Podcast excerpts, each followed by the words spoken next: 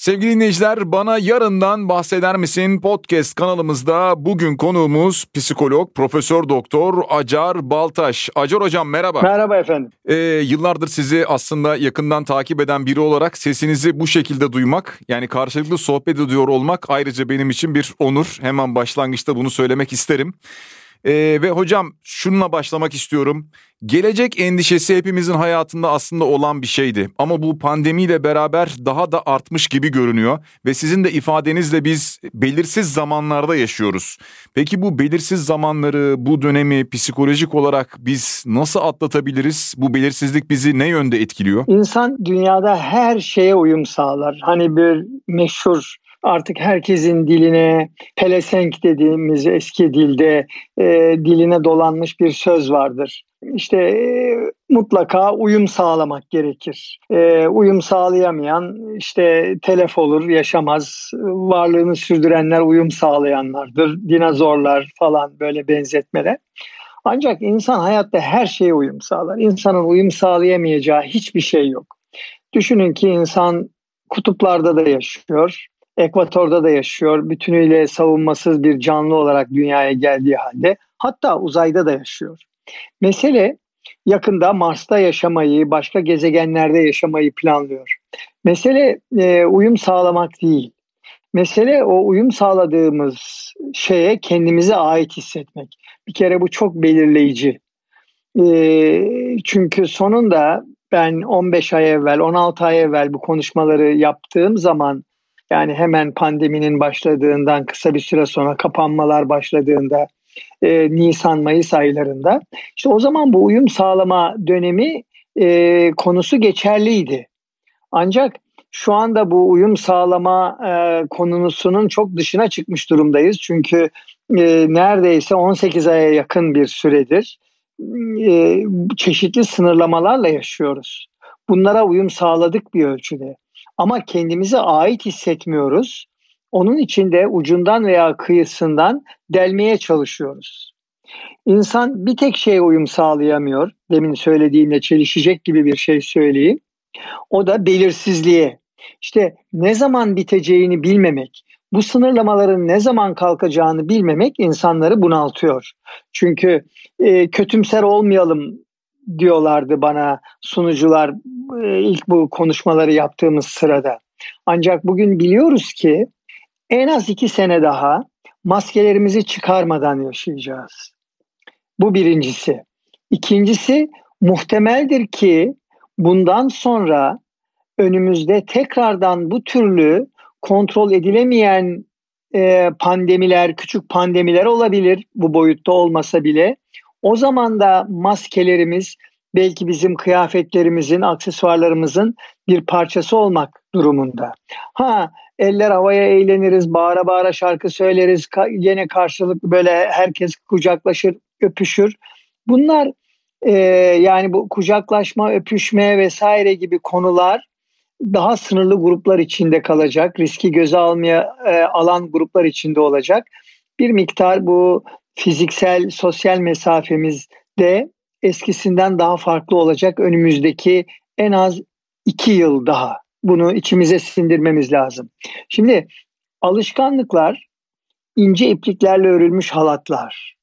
Dolayısıyla da bu kadar uzun süre alışkanlıklarımızdan uzak kalmak, basit gündelik alışkanlıklarımızdan, arkadaşlarımızla gidip bir yerde oturup kahve içmek, bir yemek yemek, akşamleyin bir araya gelip sohbet etmek gibi insanların e, aile bireyleriyle görüşmesi, arkadaşları değil sadece kardeşleri, annesi, babası veya yaşına göre torunlarıyla görüşmesi dahi sınırlanmış durumda yaşadık uzunca bir süre.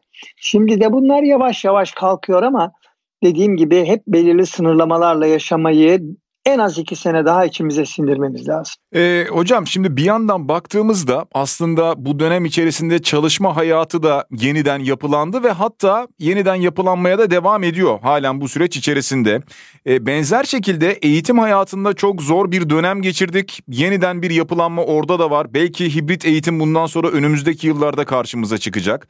Şimdi bu noktada şunu sormak istiyorum. Bu yapılanmalara çalışan, işveren, öğrenciler, aileler e, nasıl adapte olabilirler? Çünkü biraz önce söylediğiniz gibi Yani ait hissetmiyor olabilirler ve kendilerini biraz bunun dışında görüyor olabilirler. Böyle bir zorlu süreçte nasıl başa çıkılabilir? Şimdi bu da çok e, değerli bir soru. Şu açıdan e, bir kere hepimiz biliyoruz çalışan açısından, çalışma ortamı açısından e, ve çalışma biçimi açısından yani yönetenler ve kurumlar açısından çalışma hayatı yeniden yapılanıyor. Ve eskisinden farklı olacak. Şu doğru değil. Hiçbir şey aynı olmayacak. Her şey bambaşka olacak. Yeni bir dünya olacak. Hayır bu değil. Yani bu geçiş daha yavaş olacak. Ama e, pandemi bittiği zaman da yani emin olabilirsiniz ki e, bütünüyle bitmeyecek dediğim gibi pandeminin bitmesi kolektif eyleme bağlı. Kolektif hareket etmeye bağlı. Ve bugün e, dünyada e, çeşitli eğilimler, Türkiye'de bu eğilimlerden etkilenmeye ve yurttaşlık bilinci açısından baktığımız zaman bu kolektif eylemi zorlaştıran e, tutumlar var, davranışlar var. E, o sebeple kolektif eylemi gerçekleştiremediğimiz için pandeminin bir süre daha devam edeceğini biliyoruz. Pandemi koşullarının. Ama birçok şirket yurt içinde, yurt dışında benim çocuklarımdan biri yurt dışında çalışıyor. Eylül, Ekim aylarında artık e, çalışanlarını e, ofise davet ediyor. Ha eski düzende yani 5 gün saat 9-5 veya ne bileyim işte 8-4, 9-6 her neyse mesai yapılacak mı? Haftada 44 saat, 45 saat ofiste kalmak kaydıyla. Bence işin tabiatının el verdiği durumlarda çok büyük ölçüde haftada bir gün, iki gün, işin tabiatına göre üç gün, e, belki dört gün e, uzaktan çalışma e, yönetimlerin anlayışına göre norm olacak. Bu bir. İkincisi e, tabii uzaktan çalışma açısından büyük zorluk çalışan bağlılığını sağlamak ve daha önemlisi performansı yönetmek. E, yani bakın kontrol etmek demiyorum, yönetmek. Eğer siz çalışanın performansını kontrol ettiğiniz, yönetebi pardon, yönetebildiğiniz kriterleriniz varsa bu kriterler varsa sorun yok. Çünkü ha ofiste oturmuş yapmış, hazırlamış e, finans raporlarını, ha e, evinde a, hazırlamış kendi koşullarında, kendi zamanında, kendi dilediği e, hızda. E, sizin bu tür performans kriterleriniz varsa sorun değil ama bu tür performans kriterleriniz yoksa o zaman insanları bir yerde tutarak hiç olmazsa gözünüzün önünde tutuyorsunuz. Ha o arada onlar bilgisayarlarında nerelere gidiyorlar, nerelere geliyorlar. İşte onları bilmiyorsunuz. Bilmeniz gereken durumlarda bilmemeyi tercih ediyorsunuz. Ee, vesaire vesaire yani ben söylediğimin arkasındaki kaçak noktaları biliyorum dinleyiciler dinlerken yani bunlar Hocam onların teknik çözümleri de bulundu. Teknik olarak da takip edilebiliyor çalışanlar evden. Nereye giriyor, ne yapıyor, ne ediyor? Tabii Ha şimdi mesele şu. Teknik olarak takip etmekle çalışanın e, onun bilgisi olmadan e-postalarına girip onu izlemekle e, tuvalete gittiği sırada kaç dakika kaldığının hesabını yapmakla performans sağlama anlayışı varsa o durumda zaten o güven ortalamasında o o düzeydeki güven ikliminde çalışan çalışmamak için gereken her türlü e, imkanı kullanacak ve kaytaracaktır. Yani bu kaçınılmaz. Mesele yönetimler açısından bu güven iklimini sağlamak, bu bağlanmayı sağlamaktır. Ee, bunun için de yani insanların yaptıkları işle hayattaki varlık sebepleri arasında bir köprü kurabilecekleri şekilde işi sunmak ve yönetmek önemlidir. Yani hayatını kazanmak için sıradan bir işi tekrarlayıcı şekilde yapmak işte bu Engizisyon çarkı içinde olmak gibidir. O sıradan ve tekrarlayıcı işin hitap ettiği, ulaşmak istediği anlamı insanlara hissettirebilirse yönetim, işte bu da değerlerle, kurum kültürüyle ilgili bir durumdur. O zaman bu işte e, performansı kontrol etme keyfiyeti ortadan kalkar, performansı yönetmeye dönüşür. Yani yönetimlerin buradaki endişelerinde haklılık payları var yönetim kültürlerine bağlı olarak. Diğer taraftan bağlılık önemli. Ee, yani şirketin içine almadığınız insanlarda ee, ki yani ben bu tür örnekler biliyorum. Ee, daha şirketin yerini bilmiyor. Yani nasıl bir fiziki ortam olduğunu bilmiyor. Oralarda tabii bağlılığı sağlamak. Bunlar da öğreneceğimiz, yönetimlerin öğreneceği yeni durumlar. Yani e, iş hayatı açısından durum bu. Şimdi sizin sorunuzun ikinci bölümü eğitim. Aynı şey burada da geçerli. Yani eğitimde de alışık değiliz. Bir kere iki yani iş hayatında hangi şirketler bu durumu daha kolay geçiriyor, daha kolay atlatıyor? Bir, e, bir e, olumlu kurum kültürüne sahip olan şirketler bunu daha başarılı bir şekilde yönetiyorlar. Değerlere dayalı bir kurum kültürü varsa daha başarılı şekilde yönetiyorlar. Çalışanlarını merkeze alan bir kurum kültürü olan şirketler.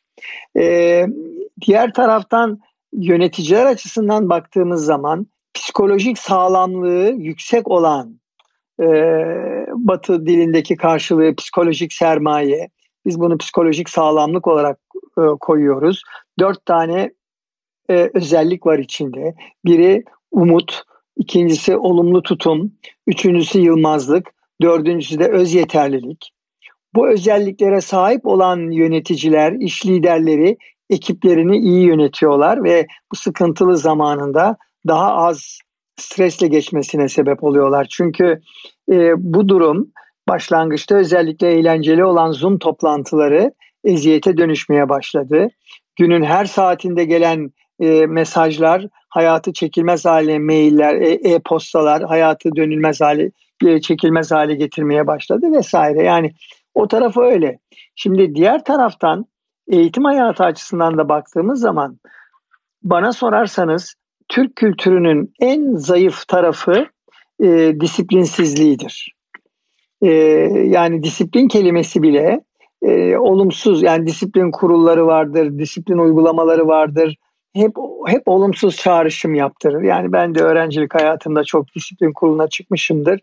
E, e, buradaki mesele disiplin kelimesine çıkıp dışarıda sokakta sorsanız e, disiplinli hoca, disiplinli yönetici, disiplinli komutan diye alacağınız cevap e, yani yüzde doksanı baskı, zorlama, dayatma, zorbalıkla eşittir. Güç kullanmayla eşittir. Halbuki disiplin tutarlılıktır. Yani e, ben e, İstanbul Erkek Lisesi'nde okudum. Alman eğitimi ve terbiyesi aldım. E, çok küçük yaştan başlayarak 7 sene, 8 sene. E, orada disiplinin tutarlılık olduğunu öğrendik. Daha birinci haftada. Noktayı koymazsanız bir, bir notunuz gider. Koca bir not gider yani. Ee, onun için bir nokta için bir not değer mi? İşte o notu kaybettiğiniz zaman hayatınız boyunca bunu unutmaz. Yıllar sonra da anlatırsınız.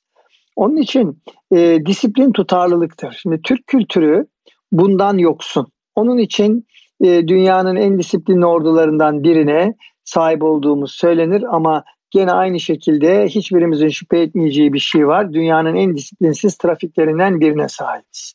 Neden? Çünkü yani dışarıdan bir otorite yönetiyorsa ona nispeten uyum sağlıyoruz. Ama e, biz kendi içi otoritemizi geliştiremiyoruz. O zaman da ne oluyor? Şimdi bu eğitim konusunda da çocuğun kendi zamanını kendi düzenlemesi, işte hazırlığını yapması, ona göre öğretmenin ekranını kapatmadan izlemesi vesaire vesaire gibi birçok nokta işin içine giriyor.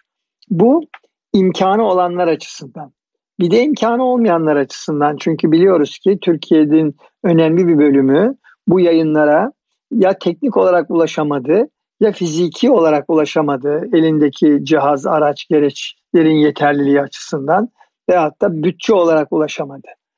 Ee, onun için burada ciddi bir sorun var. Türkiye'nin önünde bir fırsat vardı.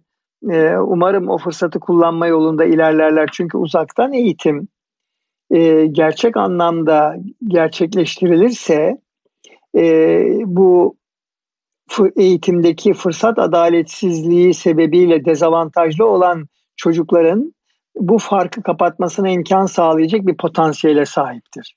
En iyi hocalardan en iyi dersler alması mümkündür. Bunun için tabii hem fiber optik altyapının hem de e, e, teknik cihaz imkanlarının sağlanması gerekir.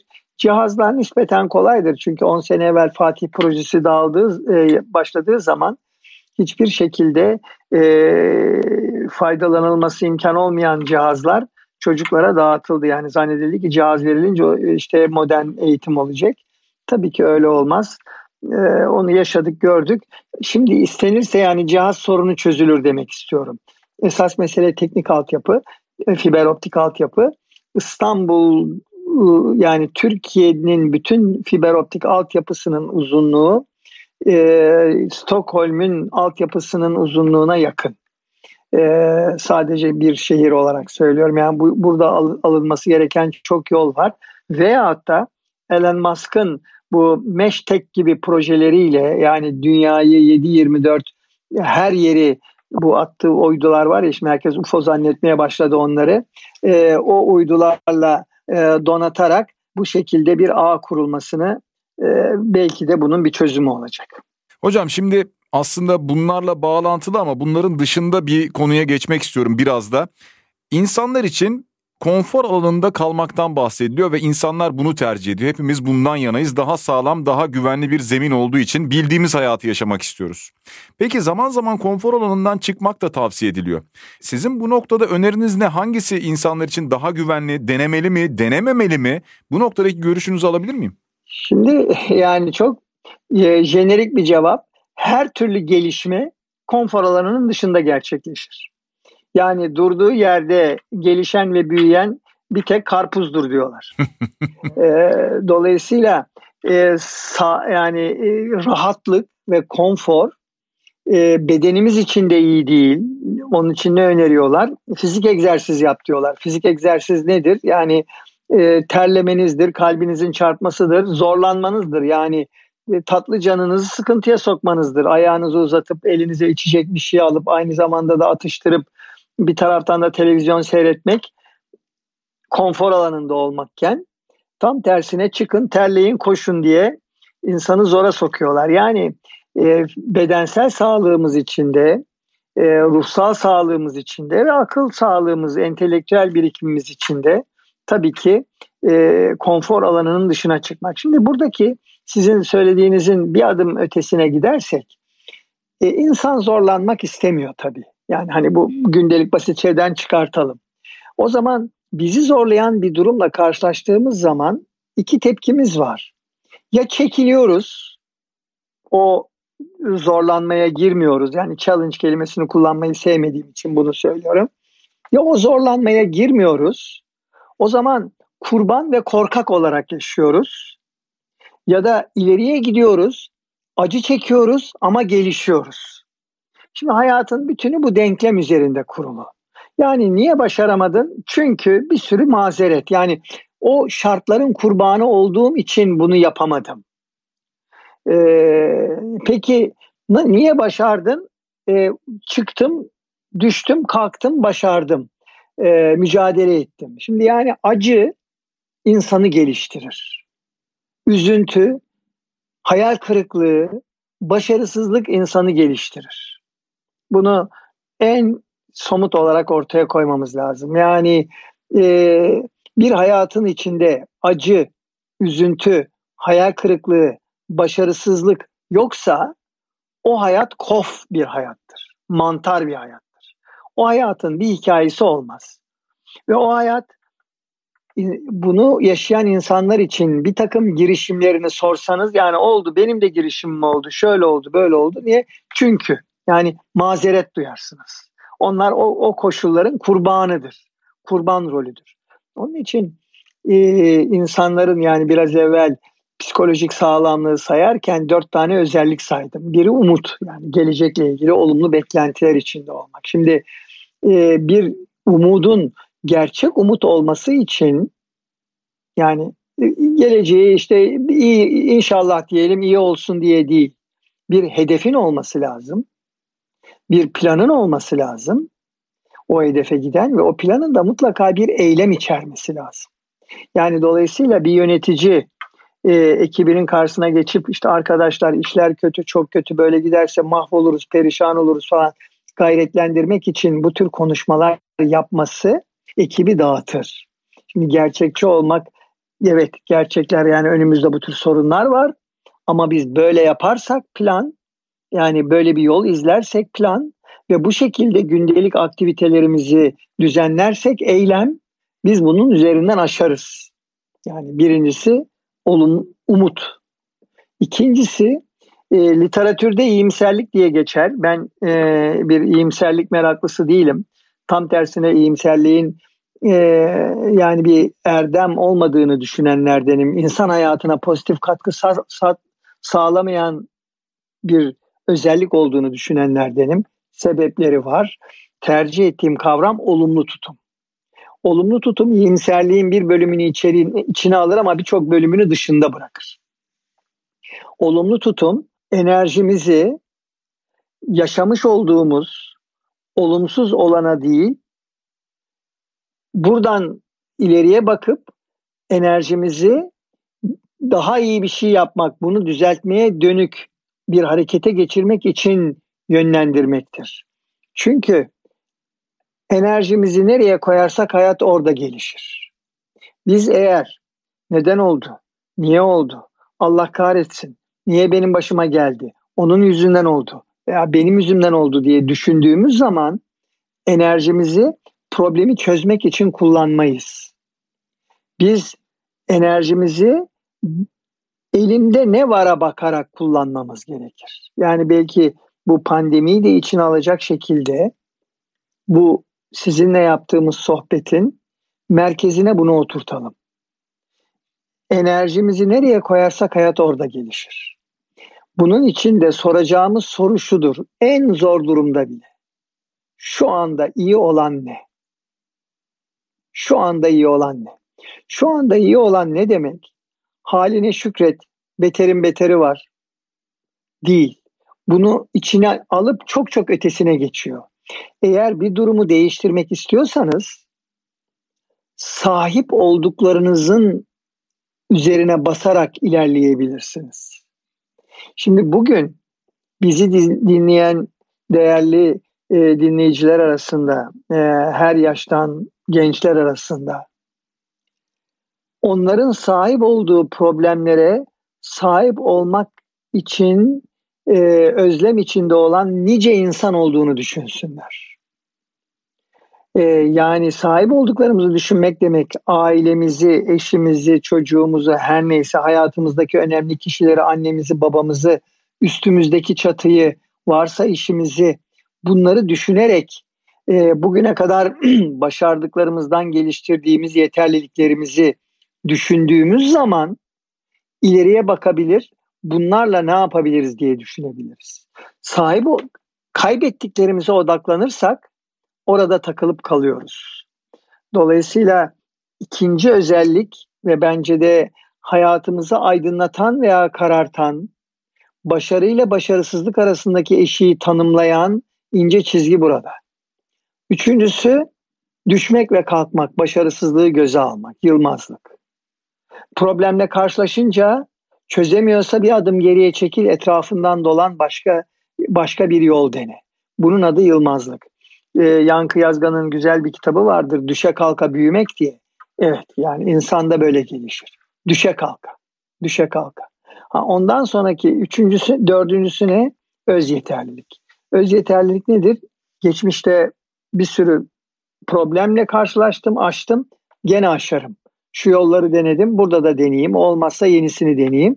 Yani işte bu da e, özgüvenin alternatifi olan kavramdır. Çünkü özgüvenin altında bir temel yoktur. Yani o işte insanlara kendilerinin iyi, farklı, üstün olduğuna inandırılmasıdır ki sonu felaketle biter, iyimserlik gibi birçok konuda. Acar Hocam aslında e, bu anlattıklarınızın içinde kısmen vardı ama e, sizin bir röportajınızda da duygusal okur yazarlıktan bahsediyorsunuz. Yani bizim çağımızda bu dönemde dijital okur yazarlık çokça konuşuluyor muhakkak ama siz diyorsunuz ki e, duygusal okur yazarlık bu önemli bizim için gelecekte.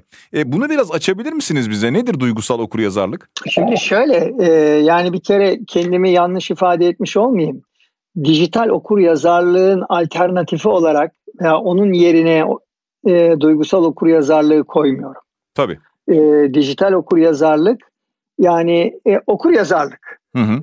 E, neyse e, otobüsün üzerinde veya işte e, uçağın e, şeyindeki e, hareket e, tahtasının üzerindeki e, planı okumak gibi bir şey bu. Yani okumanız yazmanız yoksa bir yere gidemezsiniz. Dijital okuryazarlığı böyle görüyorum. Ee, bugün eğitim alan e, ve bugün eğitim alanları eğitecek olanlar için. Ee, onu bir yana bırakıyorum. Ama bunun yani hani işte bu dijital okuryazarlık gelip algoritmalara teslim edilince her şey o zaman başka bir dünyada yaşayacağız ve o zaman da yani bu duygular ne olacak gibi bir yaklaşım da var. Ee, bir kere algoritmalara teslim olmamak için dahi duygusal okuryazarlık önemli. Ne demek istiyorum algoritmalara teslim olmamak için derken? Şimdi algoritma örüntü tanıma becerisidir. Yani patern karşılığı kullanıyorum. Bu paternleri tanıma becerisidir. Dolayısıyla da gelecekte ne olacağını öngörebilmek, geçmişteki paternleri, e, geçmişteki zinciri, diziyi iyi tanımaya bağlıdır ve tabii ki algoritmalar, yapay zeka bunu insandan daha iyi yapar. Zeka problem çözme becerisidir çünkü. Ve algoritma insanları yani yapay zeka tabii ki insandan çok daha iyi problem çözüyor. Ama bilinç hissetmektir. Yani işte aşık olmak, üzüntü çekmek, e, mutlu olmak, coşmak vesaire o bilinçtir. Şimdi bu bunlar da biyokimyasal süreçlerdir nörofizyolojik süreçlerdir. Bunlar da algoritmalara yüklenebilir gibi geliyor ama gene de duygusal okuryazarlık niye önemli? Bakın biz bir şirkete gittiğimiz zaman yani e, bir, bize yetkinliklerimizi çıkartın ve biz bundan sonra buraya o düzeyde insanlar alalım dedikleri zaman dönüyoruz. Ya siz geçmişte yani şu şu anda içeride olan e, en iyi çalışanlarınızdan bir grup gösterin ki hani hepsi böyle olsa biz mucizeler yaratırız diyor diyeceğiniz 5 kişiyi 10 kişiyi gösterin. Büyük bir şirket olduğunu düşünün. O insanların özelliklerine bakıyoruz. Sonra dönüp işte kendi elimizdeki araçlarla, e, testlerle o özelliklere yakın olanları ayırıyoruz ileride işe dahil olacaklar açısından. Nasıl fikir? Harika fikir. Şimdi aynı şeyi algoritma açısından, yapay zeka açısından düşünün. Bize veriyorlar şirketin 50 e, yıllık geçmişindeki en başarılı olmuş olanlara. Biz bakıyoruz o insanlara. O insanların özelliklerini çıkartıyoruz ve insanların eline bu defa çok daha mükemmel bir kalıp veriyoruz. Halbuki o insanlar o şirkette geçmiş yıllarda yöneticilik yapmış yani başarılı olmuş olan insanlar o şirkette geçmişte yöneticilik yapmış olan insanların bahislarını, yanlılıklarını, taraflılıklarını içeriyor. Ne gibi? Bu işi şu okuldan mezun olanlar yapar. Bu işi kadınlar yapamaz. Ee, bu işi yapanın işte şöyle olması gerekir. Her neyse şimdi e, dolayısıyla da biz kendi yanlılıklarımızı algoritmaya yüklediğimiz zaman onun verdiği sonuçlardan da hiç şüphe duymuyoruz. İşte bu en tehlikeli tarafı işin. Yani yapay zekanın karanlık yüzü. Birincisi bu. Yapay zekanın yani bunun örneklerini nerede görüyoruz? Bunun örneklerini e, özellikle yaygın olarak kullanıldığı için İngiltere ve benim de takip ettiğim bir ülke orası biliyorum. Binlerce her yıl hatalı yüz tanıma yapıyor bu yüz tanıma sistemleri. Niye? Çünkü belirli bir ırkın özelliklerini ağırlıklı olarak veriyor. e, belirli özellikleri ağırlıklı olarak verdikçe oradaki nüanslarda yanılma payı artıyor. Denilebilir ki zamanla bu azalır.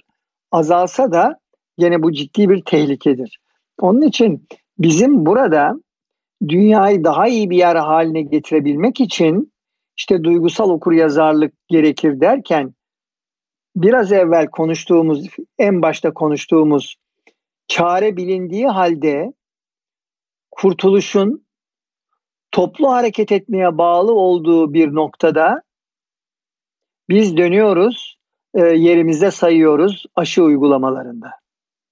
Bizim bu pandemiden kurtulma yolumuz aşıdır. Ha, bir şey daha söyleyeyim. Aşı olmadan da pandemi biter. Yani izleyicilerin, din, insanların bu tür şeyi var. Yani çünkü Mehmet Ceyhan zannedersem söylemiş. Aşı olmadan da pandemi biter. Doğru. Orta çağda çiçek bitmedi mi? Veba bitmedi mi?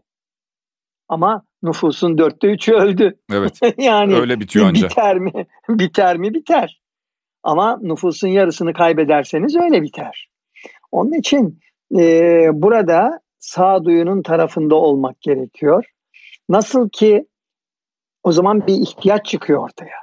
Nasıl ki biz evimize kurduğumuz güvenlik sistemleriyle yani ya teknolojik ya demir parmaklık her neyse ya pancurla malımızı emniyete alıyorsak ya kullandığımız şifrelerle ve giderek kar, karmaşıklaşan bu şifre e, algoritmalarıyla e, finansal varlığımızı emniyete alıyorsak güvenlik sistemleriyle nasıl ki işte İHA'larla savunma sanayine yaptığımız yatırımlarla e, ülkenin güvenliğini bunlarla emniyete alıyorsak bizim aynı şekilde bir bilgi güvenlik sistemine ihtiyacımız var. Yani bu yoz, e, akıl karıştırıcı, e, doğru olmayan yanlış bilgilerin ki buna infodemi deniyor. Yani pandemi nasıl ki bir virüsün kontrolsüz yayılmasıysa bu e, doğru olmayan bilgilerin de e, kontrolsüz yayılması bir infodemi. Bugün hala faz 3 aşısı yapılmadı diye faz 3 düzeyini geçmedi aşılar diyenler var. Bugün hala işte geçen e, bir sene içinde mi 15 gün içinde mi bir ay içinde mi süreyi kaçırdım. 400 tane sağlık çalışanı hasta e, aşı olduğu halde işte akciğer veya kalpten öldü diyen var. Şimdi bunlar tam anlamıyla infodemi. Dolayısıyla bizim bu şekilde bir bilgi güvenliğine ihtiyacımız olduğunu düşünüyorum. Sizinle sohbet çok güzel ama son olarak bir soru sormak istiyorum. Benim için bu soru kolay ama cevabı muhtemelen çok kolay olmayabilir. Soru aslında şöyle, mutlu olabilmek mümkün mü? İnsanlar için e, mutlu olmanın tarifi nedir? Bir, ikincisi bir de hayattan zevk almakla mutlu olmak arasında ne gibi farklar var? Şimdi yani mutluluk biraz evvel sizin işaret ettiğiniz gibi e, bütünüyle konfor ve rahatlık içinde yaşamak ve hiç zorlanmadan yaşamak. Yani aslında ister istemez özellikle orta gelir ve üst gelir düzeyindeki ailelerde böyle bir eğilim var. Yani çocuğum zorlanmasın, zorlamadan yaşamak üzerine bir e, eğilim var. Şimdi bu zor, zorlanmadan yaşama noktasına geldiğimiz zaman işte bu haz içinde yaşamak anlamına geliyor. Haz içinde yaşamak yani iyi yemek yemek, iyi yemek çok önemli. Zaten gece gündüz e, kaç kanalda yemek problemi var, programı var. e, bir. Ondan sonra alışveriş zaten sürekli buna teşvik ediliyoruz. Cinsellik bunun bir parçası. Eller havaya eğlenmek, en iyi eğlence mekanları. Eller havaya eğlenelim. E, spa'ya gidelim, masaj yaptıralım. Ondan sonra işte böyle uçsuz bucaksız e, manzarası olan tatil yörelerine gidelim. Orada her şey bizim önümüze sunulsun. Yani cennetin dünya versiyonu gibi. Şimdi bütün bunlar haz. Şimdi haz karşılandıkça haz karşılandıkça e, bir kere verdiği haz azalır. Verdiği zevk azalır. İkincisi yeniden tekrarlama isteği sıklaşır. Ee, o zaman da böyle sürekli deniz suyu içip susuzluğu gidermeye benzer be, e, susuzluğu gidermek ister gibi bir durum çıkar ortaya. Yani içtikçe susarsınız. Şimdi bu bu haz dünyasında mutluluk. Bir dükkandan alışveriş yaptım, doyurdum kendimi. Nereye kadar? Yandaki mağazada bir hoşuma giden başka bir şeyi görene kadar. Aynı şey cinsellik için, aynı şey yemek için, aynı şey eğlenmek için. E, tatilden geldik, nereye gidiyoruz? Şimdi imkanı olanlar için konuşuyorum. Ama herkesin kendi hayatında bu tür kaçışlar var. E, belirli bir düzeyde bu bizi yeniler.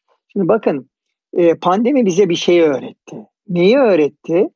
Yani kendi adımıza hepimiz kendi hayatlarımızın tanrısıyız.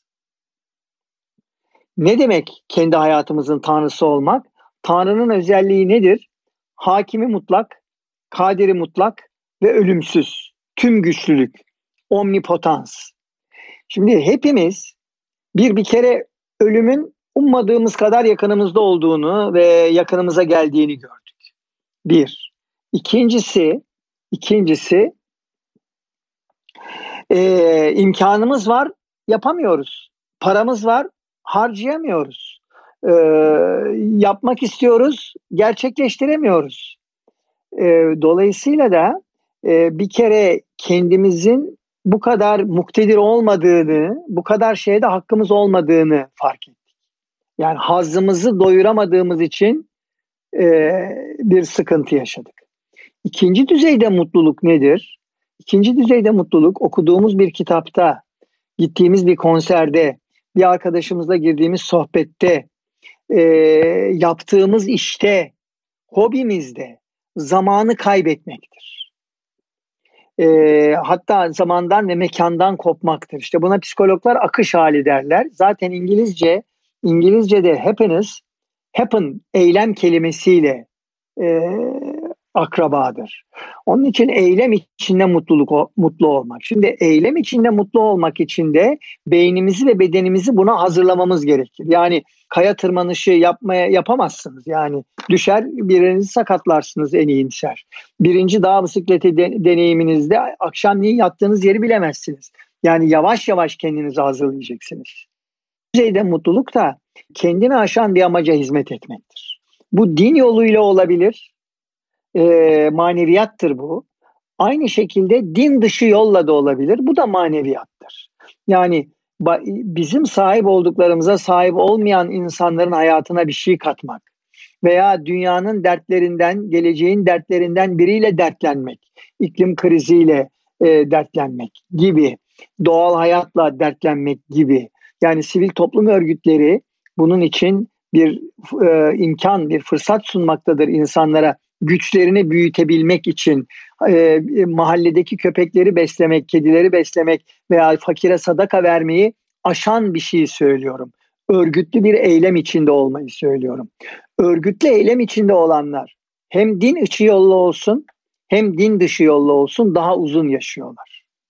Kesin yani benim Hayatın Hakkını Vermek kitabında 80 yıllık bir araştırmanın aynı insanlar üzerinde yapılan bir araştırmanın e, verileri vardır. Modern araştırmalarla desteklenmiş olarak bunu gösteriyor. Ha, şimdi en uzun yaşayanlar e, bu saydığınız kesim değil mi? Bu yani onlar da bunların arasında var. Başka şeyler de var da. Şimdi burada benim güncel olarak programın sonunda söylemek istediğim şey şu. E, vermek istediğim mesaj. E, sahip olduğumuz dertlere sahip olmak için dertlenen nice insan var. Yakınlarını kaybetmiş olanlar işini kaybetmiş olanlar. Her şeylerini bırakıp bu ülkeye kendilerini canlarını kurtarmış için atmış olanlar. Şimdi yani vicdan bunun için var. Vicdan bunun için var. Ee, insanı uzun yaşatan da vicdan. Vicdan azap vermek için var. Rahatlatmak için yok. Onun için de üçüncü düzeyde mutluluk kendini aşan bir amaca hizmet etmekle mümkündür. Ve bunu sağlayan şey maneviyattır. Ee, kendim için yaşıyorum, dünyaya bir kere geldim, ailem için yaşıyorum demek bir, bir antik düşünürün sözü kendisi için yaşayanın ölümünden dünya karlı çıkar. Onun için e, kendi hayatımızın başkalarının hayatına katkı sağlamak için attığımız her adım örgütlü adım yani bir yere para vermek, para bağışlamak değil, zamanımızı ve paramızı kişisel olarak bir amaç için ne kadar imkanımız varsa o kadar harcamak insanların hayatını aydınlatan ve e, vicdanını geliştiren bir adımdır. Acar Hocam şimdi programın artık sonuna geliyoruz biz yayınımızın ama ben sizinle bu röportajı yapmış olmama rağmen e, birkaç kez daha e, bunu dinleyeceğim. Tahmin ediyorum dinleyicilerimiz de bazı bölümleri durdurup durdurup dinleyecekler. Öyle tahmin ediyorum. Alınacak çok ders olduğunu düşünüyorum. Çok teşekkür ediyoruz değerli katkılarınız için. Sağ olun. Teşekkür ederim.